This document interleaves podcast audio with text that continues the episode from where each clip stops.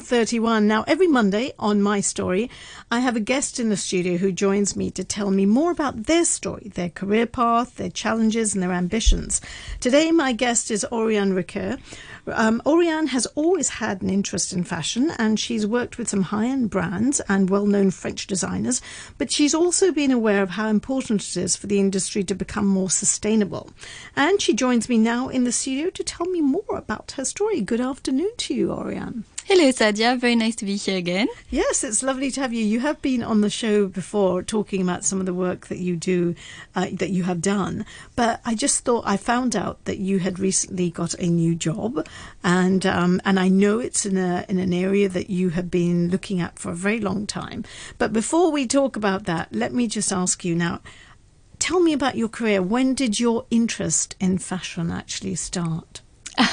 it's hard to pinpoint that exactly. I think it's always kind of been there. Um, I always had a thing for, you know, just starting with uh, sewing and like personalizing clothing. Um, I have a family of people who are very crafty, so we've been doing that for a long time of like just enjoying uh, sewing little things, um, like costumes as a kid, and then moving on to maybe tailoring little items as I was growing older, and then I think it was really early on. I wanted to go into fashion. And then when I mentioned to my parents, how about going to fashion school? They straight away were like, I don't think that's going to work. Um, and we're like, no, how about you do something that you guarantee to have a job? so, you know, they asked me to really take it from the side of more from a business perspective. And I think that was, yeah, that was interesting and definitely um, something quite different. Um, so fashion's always been there as for me as like the love of the craftsmanship that is behind, mm-hmm. The creativity, um, the surprise of always seeing new things, and um, also of like I'm also very interested in traditional design, so which is something that I love in Hong Kong is like what all the story and all the beautiful uh, clothing that uh, are traditional to Hong Kong is very very interesting. Um, so it's always been there. It's really part of me, mm. I think. And obviously, we can hear the French accent. So you, yes. you obviously grew up in France. were you in Paris?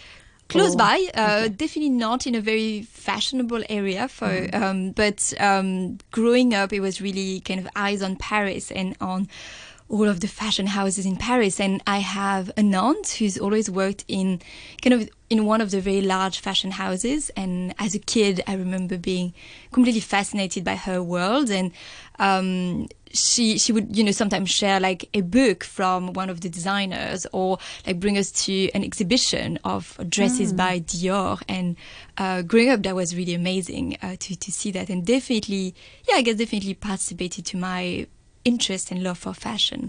Mm. So, at that time when you were growing up and you had this interest, and obviously you're seeing all of these different things, was it that you saw yourself as somebody who wanted to perhaps be a designer or have a part in that whole creativity thing? Or did you see another side that you particularly wanted to get involved in? Well, I think the, the whole designer thing was um, never really something that was good for me, that was suitable for me. I'm not I just I'm just not that type of person, I guess. Mm-hmm. Um, I I am someone though who really loves the kind of back end of things. So I do love the organizational part, seeing what is happening at the back of a theater, at the back of a story, mm-hmm. to what happens to make all of that happens. Mm-hmm. And um, so the whole supply chain. Yeah, exactly. Exactly what, where it starts and where, where was it, it, made and how did it get made and how do we, you know, uh, who are the people involved and like how do you go from a design on a paper to an amazing dress um, going on a runway that was the part I was really interested mm. in and that I went on to to, to develop later on. Yeah, I think it's super exciting. You know, you see all of the the shiny things on the outside and I was just really curious about how do you make that happen?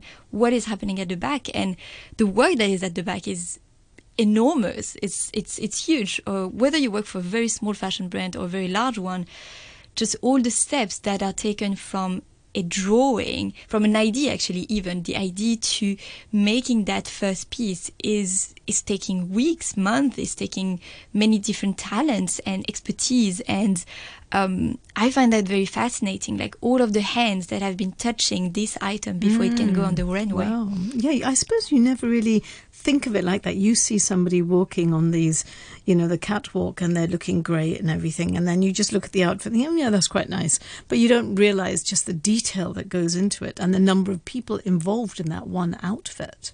Yeah, it's certainly quite quite a lot of work uh, uh, behind, and I think it's fascinating because it's you know the question I, I often have is also what, what how does that happen? Like how do, do things happen in general? And definitely i had that for fashion. And i think uh, with you know what i can do was really something that was uh, quite um, quite matching my interests. So to be mm-hmm. able to uncover all of that and see what i can do at the back. And i that's how I started. Like the first thing I did that was more like fashion related was to organize a, a fashion show, and uh, it was really to see to work with brands, uh, sustainable brands in that case. Mm-hmm. Uh, and I wanted to show to my fellow students that um, you can have fashion that is not. Um, abusing people, wasteful. not abusing, not yeah. wasteful, mm-hmm. that has less chemicals, that is not going to be um, having too much of an impact, whether socially or on the environmental on the environment. So, um, but I was yeah, I was really interested in like being at the back and like being the person to mm-hmm. um, make all of that happen, like bring people together to create that. Because you know, even the scale of a very small fashion show mm-hmm. in in in my university you know, we, you still have to find models and you still have to find companies who are willing to work with you and to let you try um, try this out. And I think for a lot of companies, they were quite keen on just you know us reaching out and saying well we want to show to people like 20 years old like us that mm-hmm. this is really cool and that they should start buying differently and start thinking mm-hmm. about what they consume so a lot of brands were actually very keen they were like oh yeah uh, that, that's really a good idea let's try um, so it wasn't really hard to convince them thankfully but just the, yeah the amount of work that goes at the back and then you know uh, mixing and matching the different items finding the models that they work on and uh, getting the music and getting the space and complicated stuff. so stuff. yeah it is quite a few things yeah. for a very small scale fashion show can you see that you know over time like you've obviously been looking at the scene for some time now and your interest has grown has have things changed now is there a real appetite for the whole the whole area of sustainability are people much more conscious of what they are making and what they are buying and are they willing to change well Yes, I think definitely a lot of things has changed. When so when I started to work in this industry, no one was talking about yeah. it really. Yeah. So so the concepts, uh, the the concept of waste, of trying to reduce uh, waste, of was really inexistent. I think we already had a, a little bit of the social aspect of uh, you know we already knew we had a few stories already about sweatshops, um, but um, you know 10, 15 years ago there was still very much uh, like or whatever is happening in Asia, and we, no one really saw that as like directly linked to mm, what mm. people in uh, it's just happening richer there. Countries, it's got nothing to do exactly with like yeah. it, it, has nothing to do with me buying a new a new sweatshirt. So um, I think it has changed a lot because now the conversation is here and all stakeholders are aware of it. So even the general public is mostly way more aware today than it was 10 years ago. So that is a really great, uh, great jump forward. Mm-hmm. Um, I think there is still quite a bit to do from the about between the type of like being aware and like kind of having an idea of what's happening and actually being able to act on it and there is still quite a divide there mm. so both from retailers and the general public um, so that's why I think continuing to educate is still very important to really show people exactly what is happening at the back. Um, the, the, the, the, social and the environmental aspect are both equally important. It's not about putting one on top of the, of the other, but um, it's really um, definitely something that it's not because it has improved. I think that we should you know, relax on that. There is still a lot to There's be done. a lot to be done. That's yeah, right. Absolutely. So, in your experience, so when you know this interest came, and then what other experiences have you picked up which have now helped you um, to kind of really become the person that you are. Because I know that you've you've lived, you've worked in China as well, and you've travelled around a little bit. So show, tell me about your journey now. Hmm. So from from from setting up a fashion show when you were at college, etc., and then moving on, what did you do after that? Well, after that, I knew I really wanted to get into the fashion industry, so I got the chance to work with a few small, uh, smaller brands, um, and in in Paris, and you know, at first you don't really have time to think about anything else, just mm-hmm. work because it's usually, Im- yeah, absolutely intense uh, kind of jobs.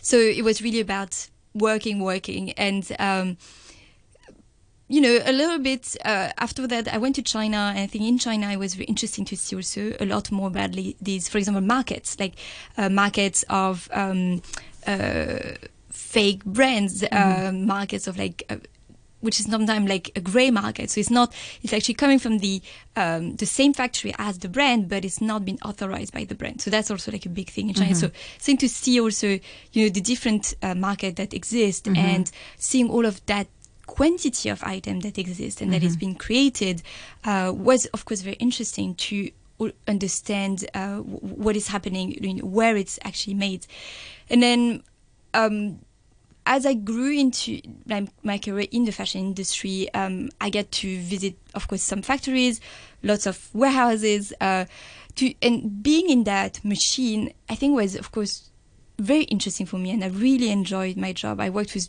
amazing people, but as as I was continuing, it was really the aspect of waste was becoming a much a much bigger issue for me. And yeah. it became really difficult for me to do my job while knowingly creating such amounts of waste. Mm. So um, over time, I tried to put in place different measures to change that within the brands I worked for, and some and was it, it something out. that was kind of did the brands um, take to that? Were they happy to include some of those ideas? Because I mean, mm. it's hmm. probably a bit threatening for the brands too, isn't it? Well, it's it's definitely a, a, difficulty because the concept of a brand is to sell more items, yeah. right? Yeah. So when you you come back and say, well, how about we maybe uh, sell a bit less because perhaps people don't need that money, or we make l- smaller collections because then we ensure there is less waste at factory stage or we start you know selling things that um, like like by having some second hand or then then of course they feel threatened uh, mm-hmm. certainly um, but i think there is a lot of you know there is a lot of things that could be changed also to fit the today's consumers mm-hmm. and today's consumers really are way more aware of the impact of what they purchase and i think they are just waiting to have more opportunity to purchase more fitting to their values. Mm. So I really believe there are today a lot of opportunities. A um, few years ago, when I started to work on this kind of uh, initiatives, it was not necessarily well perceived. So of course, you had some people who were very keen because they saw that this is kind of a very positive change yes, overall. Yes. But of course, you also had a lot of people who were quite concerned about the cost of all of that. Well, yeah. if you say now you know we're gonna start shipping by uh, sea freight instead of air freight. Everybody's happy because it's much cheaper, cheaper. But then it actually takes twice the time. So what do we do about it? It means collections are gonna arrive much less, uh, much slower in the shop, and is that gonna be good for our consumers? Well, actually, we're gonna sell less. So there is always a trade-off uh, mm-hmm. to, to make between mm-hmm. how do we keep our business running and how do we uh, start to make that in a more sustainable way. And I think over the years, that's what I see is improving in terms of brands are more aware, more willing to make these trade-offs. It's step by step. Yeah. Um, so what yeah. has what has been the most difficult part of it? This kind of journey that's got you here mm. so far. If you think back, what is the hardest part of it for you? I think a difficult time was when I was working in a fashion brand and I felt a little bit stuck. Mm-hmm. Because when I was trying to talk to, let's say, um, consultancies uh, who were working really specialized into sustainability, or like smaller organizations that were really fully sustainable, and kind of going at them and be like, "Oh, I would love to, you know, to help you out. I would be really interested to um, work with you to change the way things are."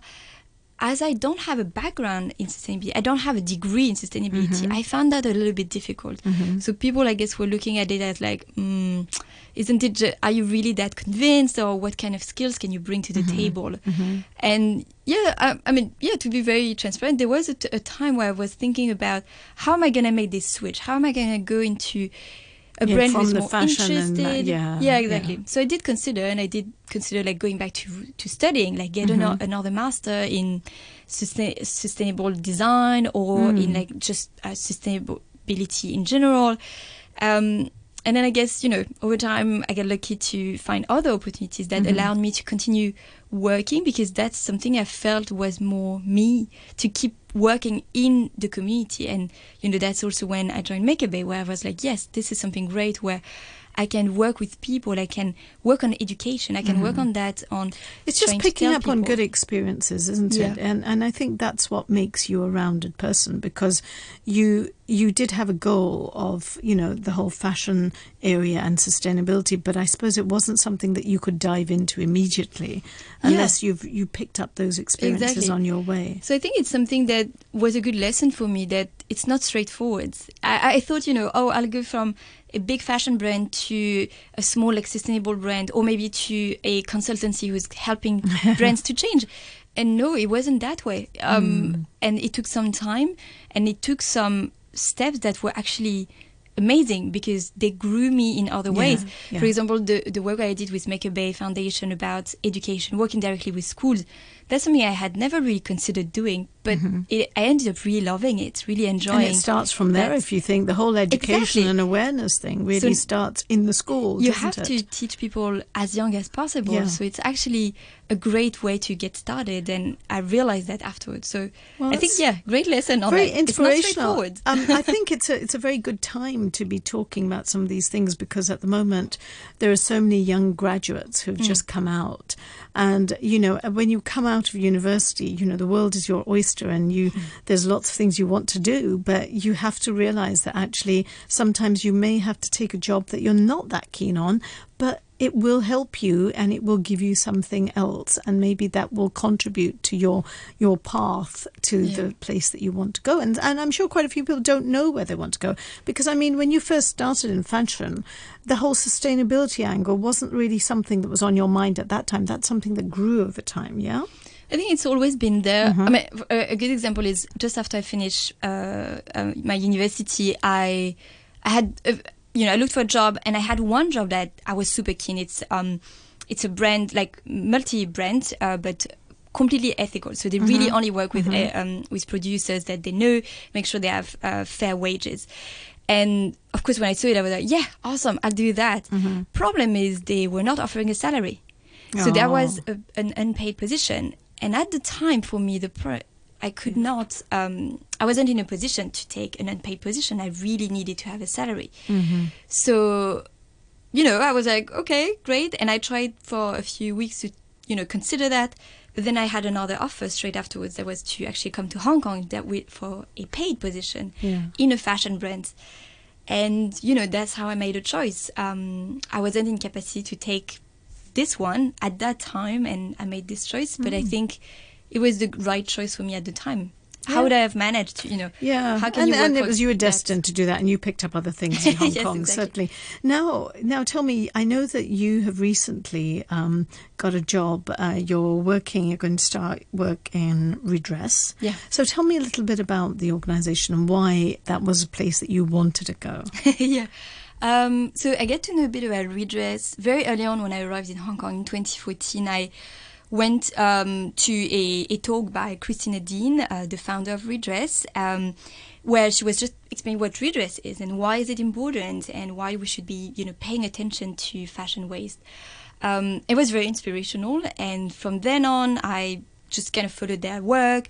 Um, with one of my one of previous uh, jobs, I managed to um, get them on board for a specific project to sort out through a um, some some defective items and try to uh, to to avoid them going to landfill, but like having some uh, donation, having um, so just trying to reduce the amount going to landfill, and that was a really nice project which also got me to better understand their point of view and their difficulties of how to reduce that waste from the actual logistical point of view. Um, so, the, the- looking at the costs, looking at the uh, limitations, the worries of the brands, who are very often, often, of course, worried about the brand image, the concern of consumers, how secondhand can be perceived. Um, you know, and then went went on, and then uh, fast forward to today, uh, where I get this this great opportunity. So, um, yeah, I'm now the director for the circular fashion program. Okay, so what is them. your what is your role? What will you be doing then?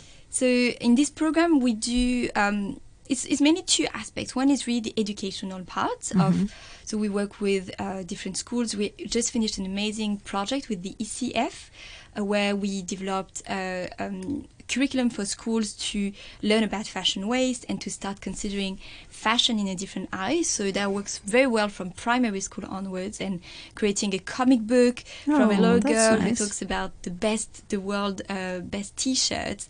Um, so learning with her about uh, fashion waste and um, like we were saying earlier, learning from the youngest age is Yeah. always a great impact.